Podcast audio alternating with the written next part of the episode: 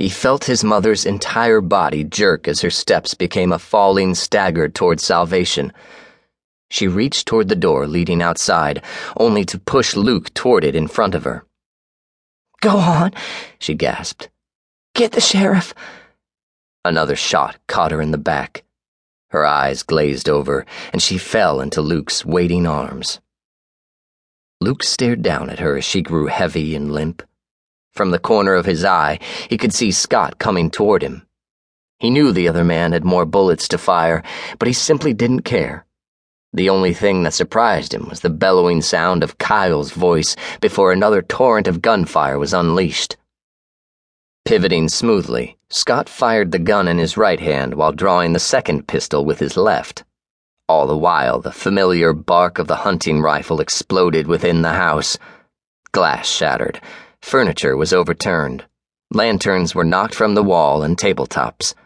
The room that was so familiar to Luke, unchanged throughout most of his life, was destroyed in seconds.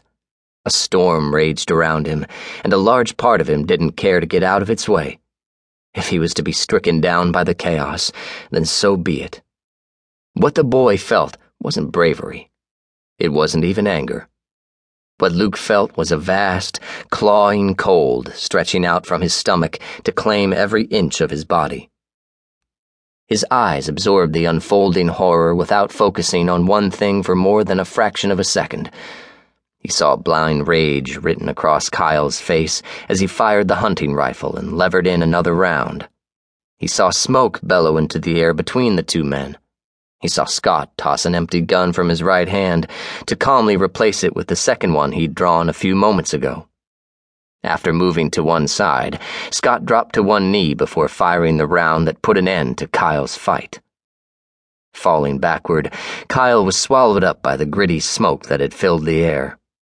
Although Luke's ears were ringing too badly to hear the body hit the floor, he felt the impact through the boards.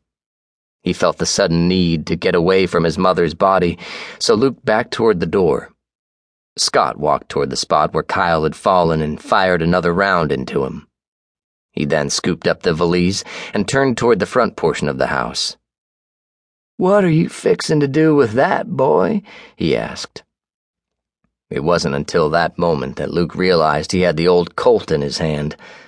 The gun no longer felt heavy or comfortable in his grasp. His body was still too numb to feel itself. Shame this had to happen, Scott said. But it's your daddy's fault. You probably know he wasn't a very good man. Although he had some vague ideas of what line of work Kyle was in, he never much cared to hear any details. Kyle kept his business to himself, making it clear that he preferred it that way, and Luke was only interested in the next time Kyle would be leaving town. That had always been the way of things, which suited Luke just fine. I can see you're frightened, Scott said. No one can blame you for that. What happened here wasn't your fault. It's over now, though. We can part ways here, and you won't never see me again. Luke believed that as much as he believed pigs could fly. He brought his gun up and fired before he had a chance to take proper aim.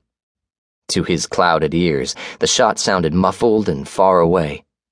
The stranger wasn't trying to talk any longer. Also, there was something written in his features that hadn't been there before. Surprise. Still holding his pistol the way he'd practiced when trying to knock bottles from a fence or empty cans from hitching posts, Luke pulled his trigger again and again. The Colt spat fire and smoke while sending shock waves all the way up his arm. Scott got a shot off as well, but Luke didn't care much about that. He paused just long enough to finally look at the other man through his sights and continued sending rounds through the air. Scott's arm splayed out to one side and he twisted around in a tight circle. He jerked again, folded over, and squatted in place with his weapon dangling from a shaking hand. Luke's finger tightened around the trigger, but the Colt no longer bucked against his palm.